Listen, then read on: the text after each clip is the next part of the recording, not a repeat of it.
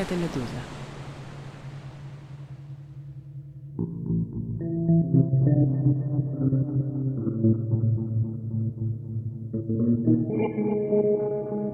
Сидишь вечером где-то в глубинной России, за окном вьюга шумит, бывает.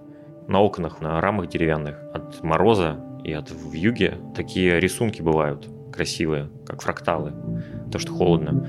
А ты сидишь, смотришь на пальмы в Бразилии и там, как люди отношения выясняют. Вот эта атмосфера вечера, да, наверное, зимнего, потому что уюта, когда вот этот телевизор светит, и ты смотришь, да, это вот оно, это как раз то самое воспоминание о сериале из прошлого.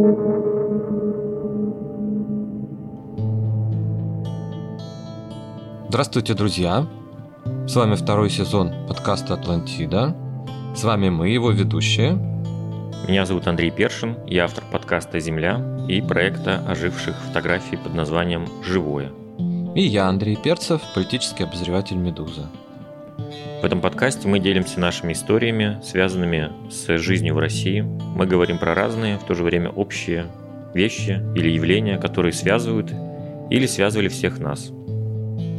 Мы говорим о личном, иногда это совпадает с вашими настроениями, не знаю, с каким-то общим духом времени прошедшего, но в первую очередь это истории личные, они чем-то похожи на сны, потому что в воспоминаниях события трансформируются, что-то выходит на первый план, что-то стирается, в общем, такие немножко, как мы смотрим сквозь сон, сквозь воду, поэтому это называется в том числе «Атлантида». Мы всегда ждем ваших историй в письмах, в войсах. Рассказывайте, будем читать, будем ставить. Обещаем, что в новогоднем выпуске почитаем письма ваши, послушаем войсы. Присылать свои письма вы можете на почту подкаст собака медуза точка ай о с пометкой «Атлантида». А голосовые отправляйте прямо в Телеграме по адресу собака, медуза, нижнее подчеркивание, подкаст.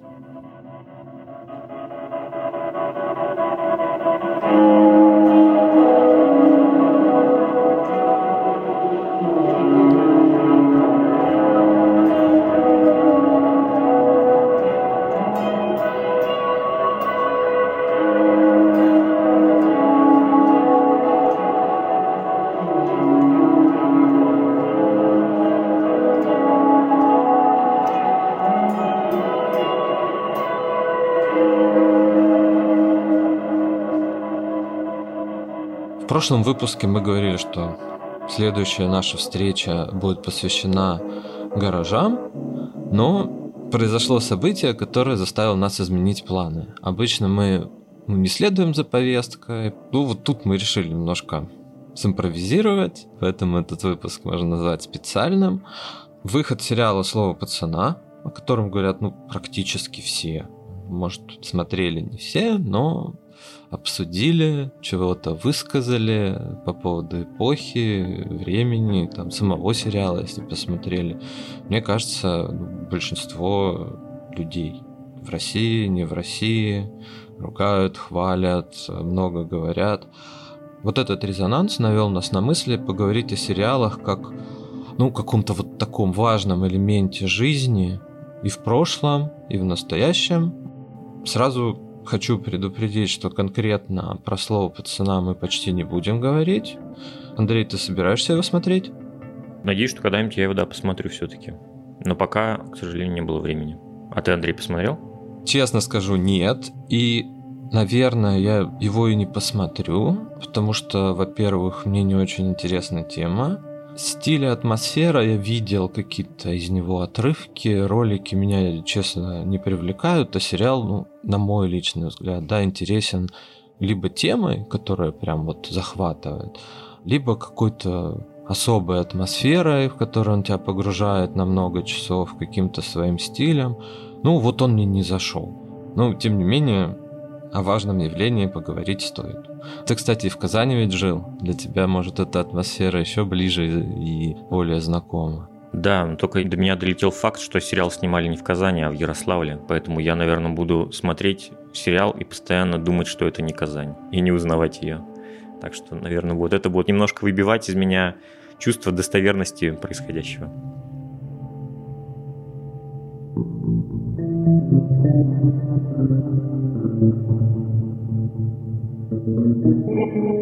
Сейчас я вспоминаю наш выпуск про фастфуд, про Макдональдс, что он в том числе был таким вот провозвестником новой жизни на рубеже восьмидесятых, девяностых, новых свобод, каких-то новых возможностей и так далее.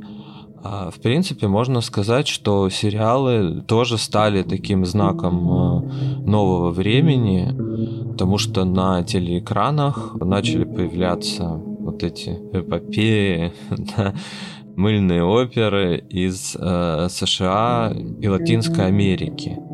Правда, знаковое событие, потому что буквально они погружали в другой мир, э, в другой быт, и люди могли посмотреть, да, наши, не знаю, родители, бабушки, дедушки, мы сами, как живут вот там.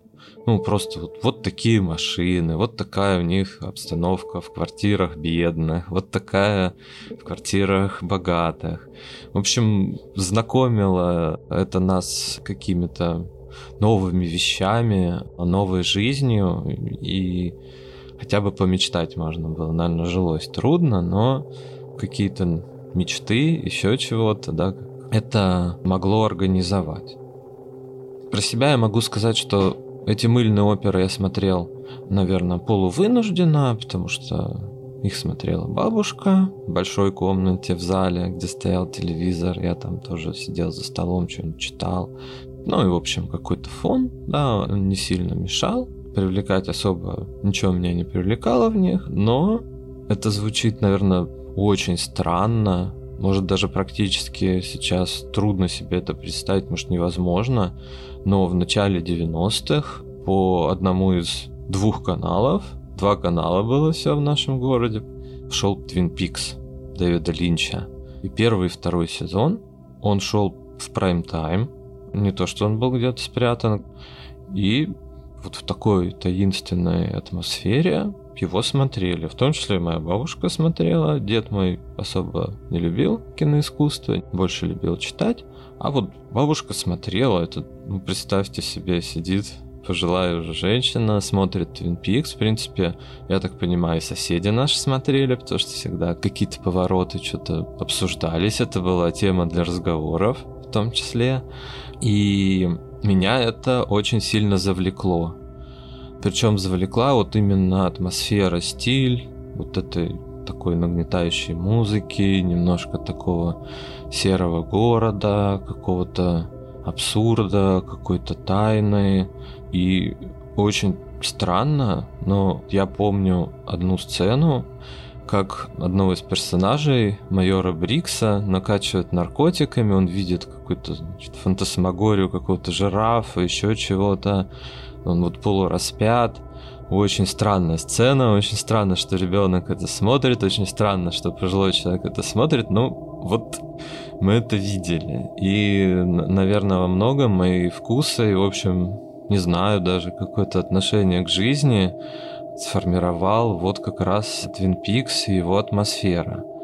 И я был очень рад увидеть третий сезон, в котором было как раз все, что я люблю. Вот эти каких-то много потусторонних персонажей, много тьмы, более мрачная музыка, больше странного. Наверное, если бы я в детстве увидел, это было бы вообще... Ну, с другой стороны, мало ли, что бы вышло из меня, да, если уж так меня сильно запрограммировал. И более светлый вариант первого и второго сезона. Вот, кстати, какие-то сюжетные линии, еще чего-то меня не очень интересовали, равно как вопрос, кто убил Лору Палмер. Все обычно, когда Twin Peaks, да, кто убил Лору Палмер. Я, в принципе, знаю, и этот вопрос для меня не стоит.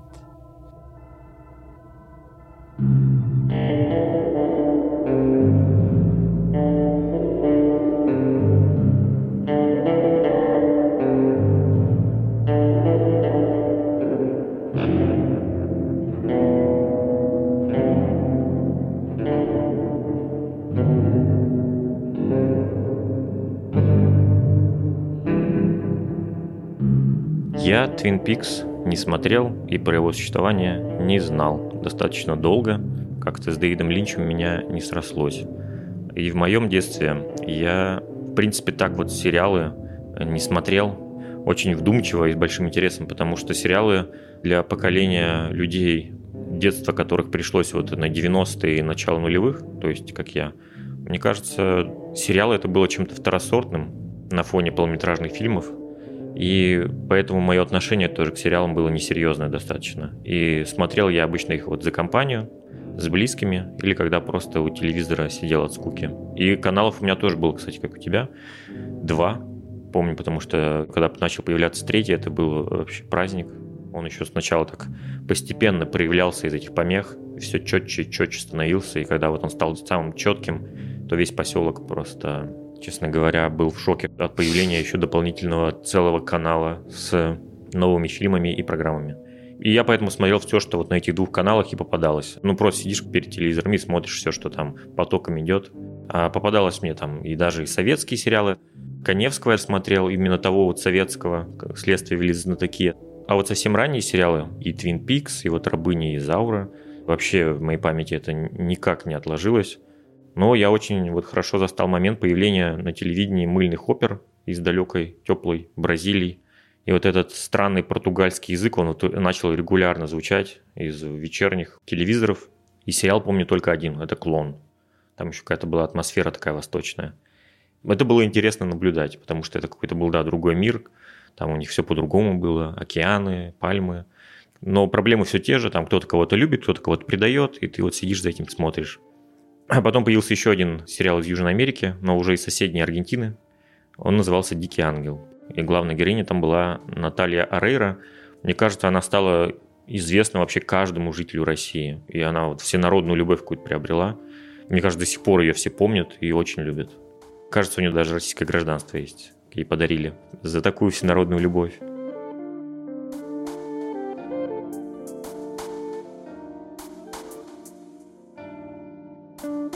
Для меня, да, это не «Клон», не Наталья Орейро, а «Твин Пикс». Это я был совсем маленький. Ну как, наверное, лет девять-десять. А вот уже когда более... осознанный возраст, и, наверное, атмосфера Twin Peaks тоже подвела к этому, это «Секретные материалы». Они тоже шли в прайм-тайм, там уже влекла, конечно, какая-то вот эта детективная составляющая, тоже какая-то потусторонняя составляющая, конечно, может, не такая, не знаю, жуткая и абсурдная, как в Twin Peaks, но, тем не менее, да, вот страшное такое вот что-то загадочное, которое может прятаться там в канализации, либо, не знаю, в лесу, или просто рядом находится.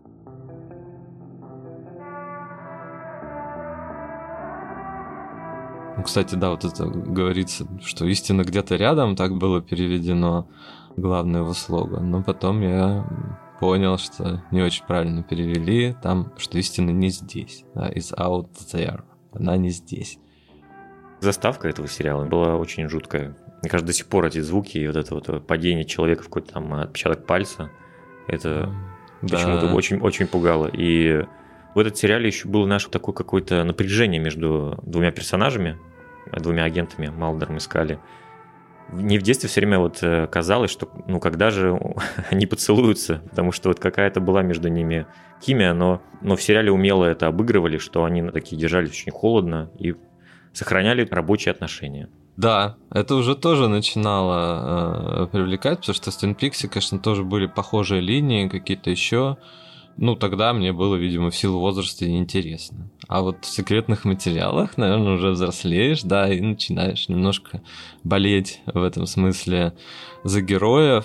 Ну, кстати, актер Дэвид Духовный снимался и в Twin Peaks. Он играл трансгендерную персону, секретного агента Дэниз. В общем, «Секретные материалы» тоже для меня был топ. В силу атмосферы, музыки. Там еще, может, даже больше, чем вот эта ну, псевдолюбовная линия. Меня интересовала вот эта вот общая какая-то линия, связанная с инопланетянами, их связями с американскими властями, что власти, значит, скрывают эти летающие тарелки инопланетян, какие-то лагеря и в Советском Союзе есть, где-то, значит, людей, контактировавших, держат самих инопланетян.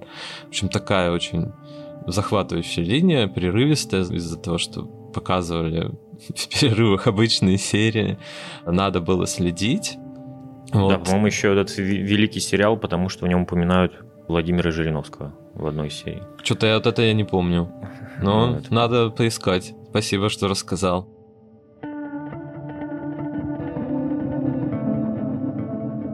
Ну и в копилку вот этих нуарных сериалов, которые я смотрел в детстве, можно еще положить сериал «Пуаро» по роману Агаты Кристи. Он, кстати, вот ты говоришь, что сериал немножко такой вторичный жанр, он был как раз очень хорошо снят, даже по сравнению с «Секретными материалами» и «Твин Пиксом». Прям красиво, очень продуманные декорации, очень хорошо э, играл Пуаро актер Дэвид Суше, да, такой... У меня тогда, знаешь, мерило крутости было очень простое, это наличие спецэффектов. Я понимал, что если я смотрю сериал, значит спецэффектов не будет. Я думал, ну, значит, это так, это какая-то... подделка дешевая. Ну, в Пуаро вот не было спецэффектов, но зато была тоже такая немножко атмосфера вот эта нуарная Англии, тоже музыка, в основном детективная составляющая, конечно. Это мне нравилось.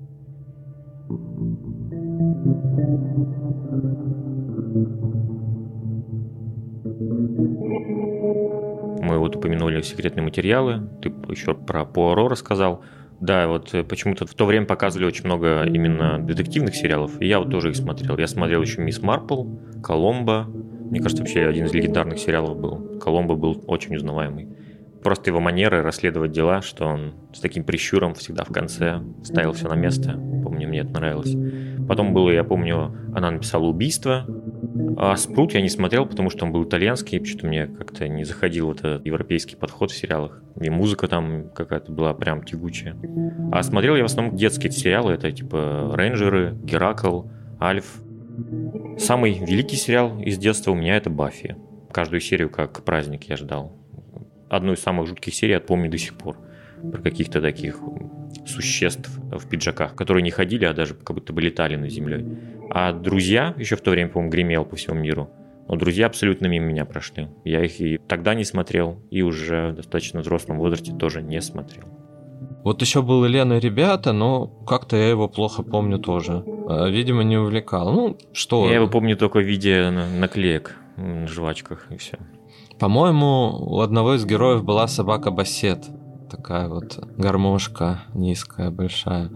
Вот это мне, наверное, запомнилось. И все. Ну, так наша память устроена, говорит мистер Волк, что мы запоминаем не все, а только то, что нам очень нравится, особенно в детстве.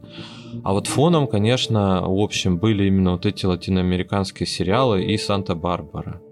У меня не очень бабушка это смотрела, но вот смотрела прабабушка, очень переживала за героев, обсуждала с соседями, в принципе, в нашем дворе тоже там женщины, особенно вот кто постарше, прям на пенсии, на пенсии не работают. Они это все на лавочках обсуждали, кто кому что сказал, кто поссорился, кто помирился. Это прям, ну, был такой серьезный фон жизни. Наверное, воспринимались эти герои как такие же соседи, да, там им перемывали косточки на лавках. Ну, вслед за латиноамериканскими сериалами дачи стали называть огороды, дачи фазендами, там, потому что действие на каких-то плантациях происходило. Я думаю, всем это знакомо название. И почему так? Может, людям не очень хватало вот этих ярких эмоций, горячих, южных, каких-то простых линий сюжетных, но зато эмоциональных, опять же. Я не могу вспомнить ни одну сюжетную линию из этих сериалов, но в голове есть, что тогда я бы мог назвать, хотя я их не смотрел сам, но тем не менее, мне кажется, любой гражданин России мог назвать основных персонажей «Санта-Барбары», ее сюжет в данный момент и актуального латиноамериканского сериала. Но еще любой житель России, мне кажется, стал называть «Санта-Барбарой» любую очень сложную ситуацию в личной жизни у кого-либо. Да. Это какая-то Санта-Барбара.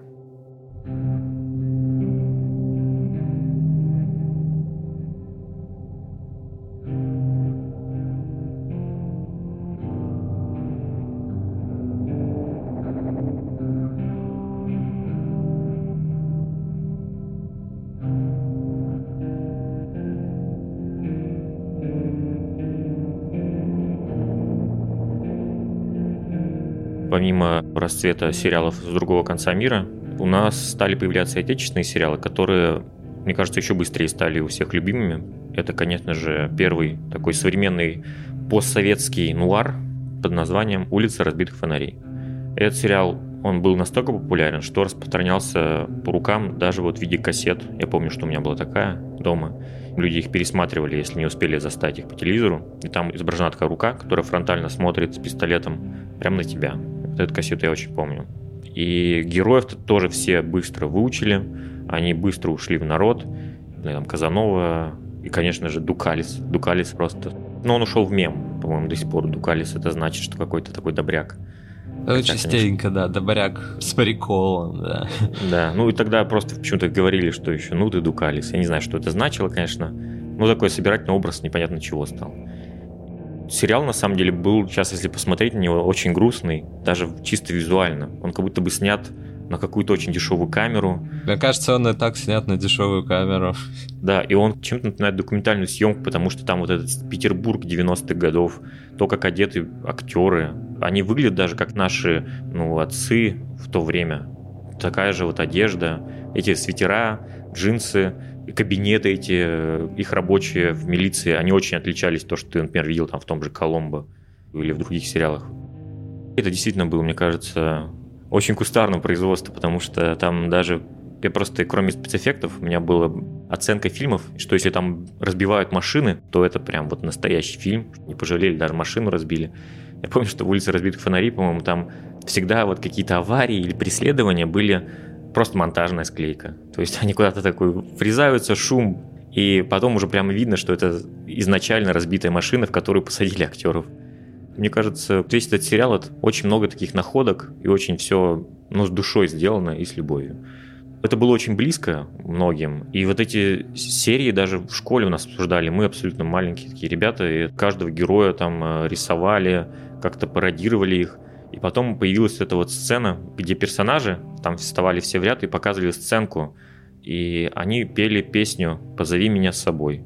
И это, мне кажется, настолько ушло в народ вот эта сцена, потому что все, даже когда рассказывали про эту сцену, они уже начинали смеяться, хотя... В пересказе это не звучало так смешно, но в то время это было просто взрывом эмоций у всех. И вот эта сцена вот этих мужчин в этом кабинете, в этой одежде, под гармошку, как они поют «Позови меня с собой». Когда ты смотришь на это, до сих пор вызывают такие теплые чувства, и это такой слепок времени. Но она прям передавалась из уст в уста, и в этот момент он отпечатался у многих, мне кажется, в сердце. И как будто вот эта вот сцена, она стала частью всех нас. Тоже смотрел и смотрели. Я помню, например, бабушке очень моей понравилось. Ну, там много такой юмористической части, много комичных сцен, не чисто детектив. Я не могу сказать, что мне было неприятно это смотреть. Ну как, ну нормально. Да, такой фильм, где есть все, в принципе. Но прям сказать, что меня это увлекла вселенная ментов, тоже не могу. Кстати, тогда уже появился фильм со вселенной бандитов, «Бандитский Петербург». Вот он был вообще мне не близок. Мне он казался каким-то жестким очень. В нулевые вот эта вселенная «Улицы разбитых фонарей» постепенно переселилась в какой-то другой сериал под названием «Убойная сила». То есть там как-то персонажи перетасовывались, смешивались, или у меня в голове просто перепуталось. Но это уже было совсем другое продолжение вот этой вот э, серии. Она стала более качественная, более серьезной. И уже ее стали показывать Первому каналу. И из кучи разных серий «Убойной силы» я почему-то запомнил в детстве очень эпизод. И, возможно, это не только меня впечатлило, это каким-то образом, мне кажется, отражало какие-то общественные страхи и тревоги. Это серия, когда главный герой в «Убойной силе» попадает в плен к каким-то боевикам на Северном Кавказе. И я вот до сих пор помню, как героя, по-моему, Хабенский его играл, его оглушают и забирают в плен, но не показывают, просто тоже звук удара, и камера медленно парит вверх и показывает вот этот пейзаж спокойного, безмятежного горного пейзажа кавказского. И еще внизу звук такой журчащей воды. А у зрителя вот остается внутри такое ожидание чего-то страшного.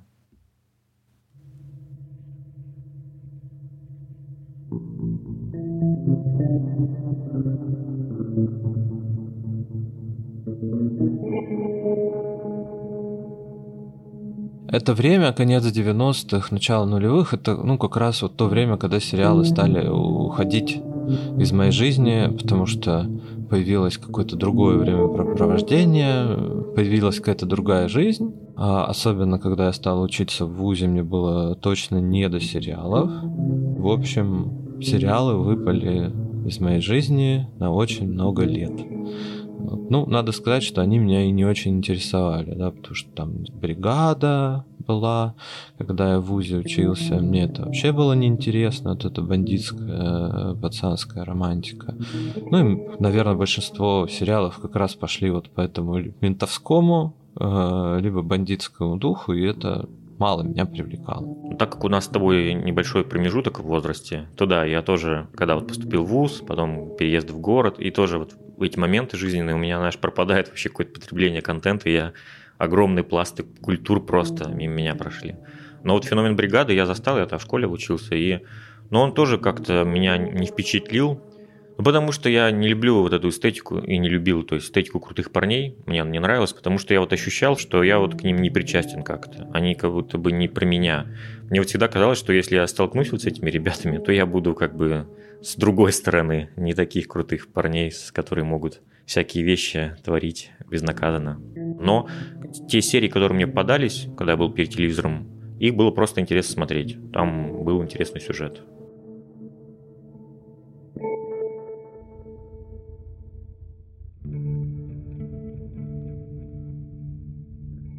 Уже вот ближе к середине нулевых, в этой атмосфере сытости, мне кажется, локомотивом стал канал СТС. Там стали вот появляться сериалы отечественные, но там вместо вот фазенд начали у героев быть такие просторные многоквартирные дома и даже свои дворецкие, служанки. И эти сериалы были смешными и веселыми. И мне кажется, вот тогда был вот какой-то всплеск вот таких вот легких сериалов, где показывается жизнь богатых людей в России. В основном это были адаптации.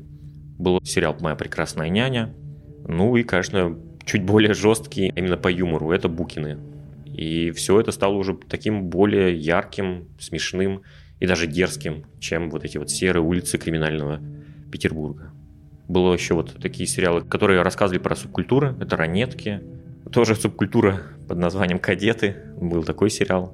И «Солдаты» тоже были популярны в то время. Но сейчас ты понимаешь, что, наверное, все-таки не так просто начали появляться такие сериалы, как «Кадеты» и «Солдаты». Ну, тогда я даже не мог об этом догадываться. А ты это все смотрел? Скажи честно. Я все это по кусочкам, как будто, знаешь, вот как поднадкусал. Как-то где-то что-то я точно это видел.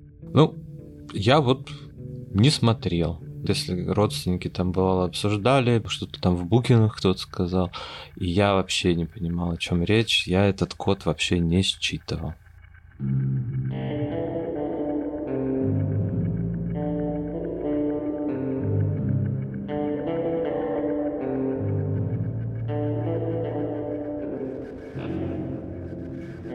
Не то чтобы первый, но сериал, который стал предтечей того, что в будущем нас всех ждало, где-то вот с начала десятых, это сериал «Лост».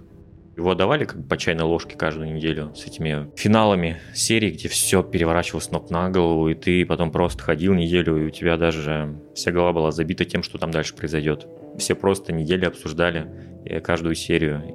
Так что, мне кажется, вот явление «Лоста», которое я, кстати, не досмотрел, это тот самый первый звоночек того, что с нами в итоге потом и произошло.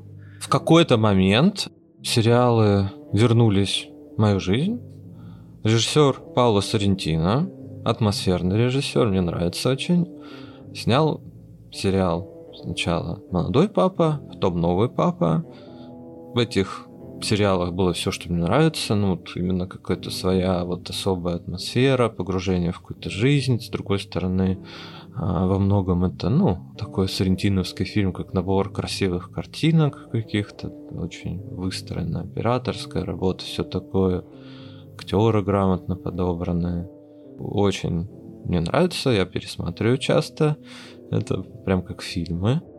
Еще натолкнул меня на просмотр одного сериала саундтрек. Его сделала пост-рок группа Магвай. Он называется «Ревенанс», вернувшийся французский сериал. Там как раз тоже нуарная, вот эта туманная атмосфера людей, которые возвращаются из загробной жизни, как их родственники воспринимают. В общем, мрачно, очень завораживающие заставки на титрах. Ну, такие мелочи меня и привлекают. Ну, и потом вышел третий сезон «Твин Пикса», соответственно, большое спасибо.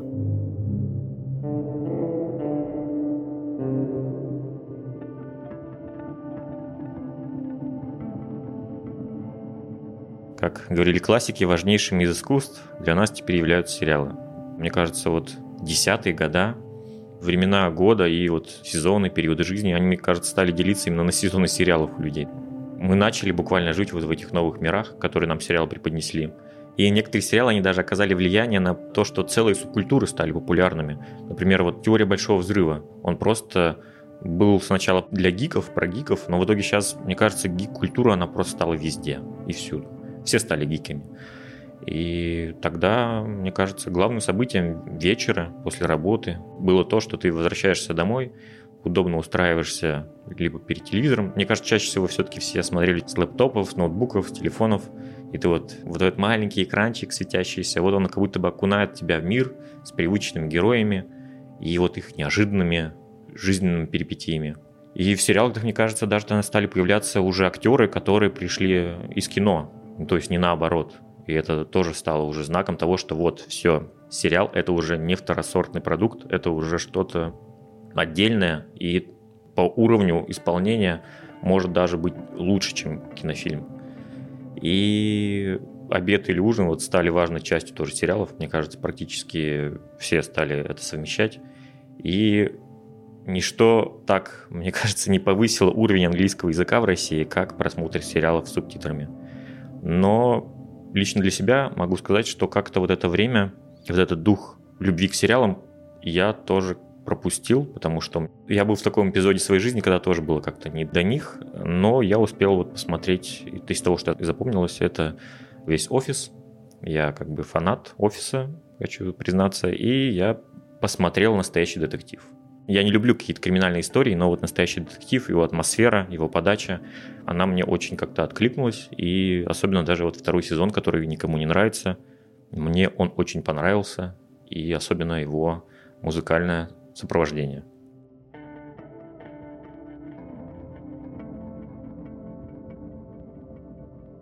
Когда сериалы снова стали вот настоящим культурным феноменом, произошло то же самое и в России. Произошел такой ренессанс именно и российских сериалов. К сожалению, тот самый нашумевший сериал «Эпидемия» я не смотрел.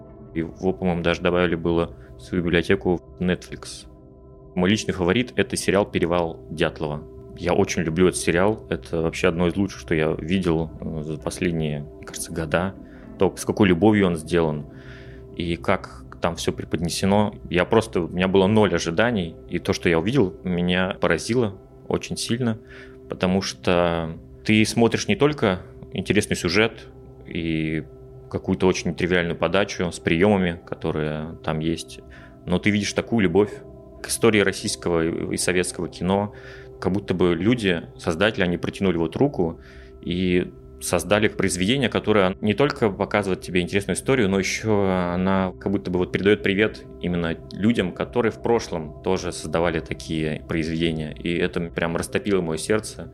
И особенно в одной из сцен, когда там заиграла музыка Альфреда Шнитке из фильма «Восхождение», это прям вызывает какие-то очень трепетные чувства, которые заставляют твои глаза немножко намокнуть.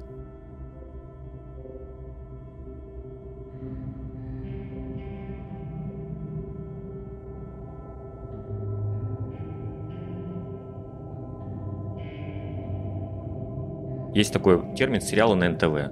Сериалы про милицию, полицию. Это вот все такая атмосфера именно эн тэ вэ. Такая криминальная, бандитская. И я, когда раньше приезжал домой, я попадал вот уже современные эти сериалы, там про спецназ, какие-то вообще какие-то карикатурные герои, какой-то там происходит вообще полный цирк, там какие-то агенты американских спецслужб и что-то подобное. Ну, то есть это, по сути, такое наше продолжение этих политических ток-шоу, только в такой художественной манере, где вот эти вот бравые спецназовцы, где все так же примитивно и дешево, как в «Улице разбитых фонарей», но без какой-то любви.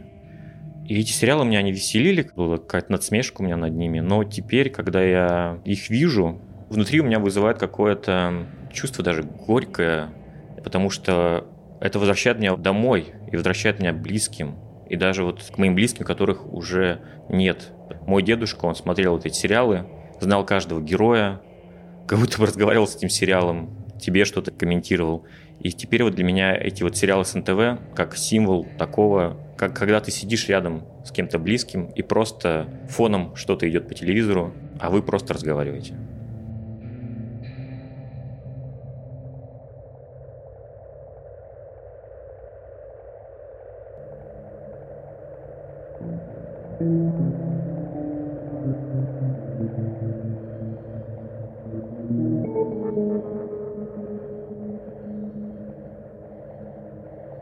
Немножко закольцуемся, потому что сейчас вот как раз в связи со словом пацана идут такие споры, что вот надо смотреть, да, кто не смотрел, теряет, вообще он остается на обочине, лишает себя чего-то. С другой стороны, есть позиция, типа, я это не смотрел и не буду смотреть. Да, вот эти две позиции, мне кажется, очень радикальными. Хотите смотреть – смотрите, не хотите смотреть – не смотрите, никто вас не заставляет, поп-культура – это дело добровольно и для удовольствия. Мистер Волк снова сказал свое веское слово. Ауф, да. Я могу добавить, что этот сериал «Слово пацана», он показывает, что у нас просто огромный список тем для рефлексии, и вот один из эпизодов, мне кажется, это длинного пути во всем этом осмыслении, то, что с нами было, может, и то, что с нами будет. И я восхищен уровнем и талантом его создателей. Кстати, меня из этого сериала второй раз перепутали с его режиссером и написали мне в личное сообщение. Потому что Жора Крыжовников, это его творческий псевдоним, и его настоящее имя Андрей Першин.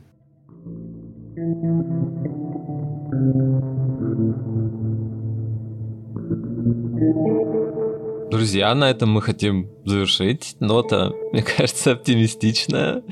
На пессимистичном что-то и редко заканчиваем в последнее время, на самом деле. Делитесь с нами историями, пишите по адресу подкаст собака медуза точка ай о. Прочитаем в новогоднем выпуске, думаю, будем это делать. Голосовые шлите прямо в Телеграм. Собачка Медуза, нижнее подчеркивание, подкаст. Подписывайтесь на нас, если вам нравится то, что мы делаем. Напишите отзыв на той платформе, на которой вы нас слушаете. И спасибо большое, что дослушали нас до конца. Это был подкаст «Атлантида». До свидания. Подкаст «Слово пацанов». До свидания. Пока.